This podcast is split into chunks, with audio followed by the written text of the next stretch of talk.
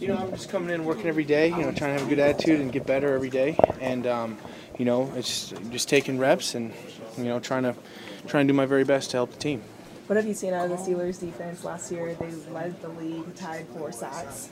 What have you seen out of them? They're a very exceptional group. They have a lot of great players, and you know we're coming in here practicing hard, and we're gonna have to bring our very best Sunday night to perform.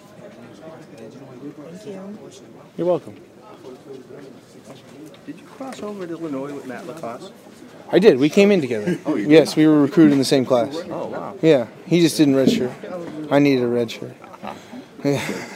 No, was it interesting seeing him show up at here out of Denver and you know? It's amazing. Yeah, I was at his wedding um, two summers ago. So uh, when I heard he got signed, you know, I called him, and said if you need anything, him and his wife are out here. It's great to have him on the team. It's it's surreal. Those those football relationships are really special, and to you know be you know eight years later on the same team is pretty cool.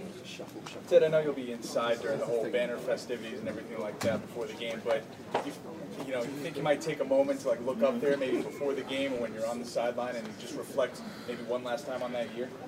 I don't think so. No, I'm gonna I'm gonna just try to get ready to play the game, uh, perform my best, so I can help the team uh, try to be successful. Your uh, preparation for uh, uh, starting uh, differed any from uh, your previous preparations heading into a game? You know, I pre- prepare pretty much the same every time. Um, you know, roles change and are fluid, especially coming out of any, anything can happen in August. It's a crazy time in the league, and you know, I'm just coming in every day trying to improve, take the coaching, and you know, take it to heart and try to implement on the field.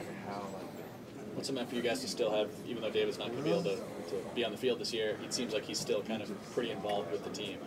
Yeah, having David around is humongous. Um, you know, obviously he's a great friend. A huge plus to have him around. Um, obviously, it's unfortunate what happened, um, but you know, a guy like that, you just can't. it- It's, it's a big, a big plus to our unit, our offense, and our team to have. You know, it's one of our leaders. So for him to be around is a testament to how good of a leader he is.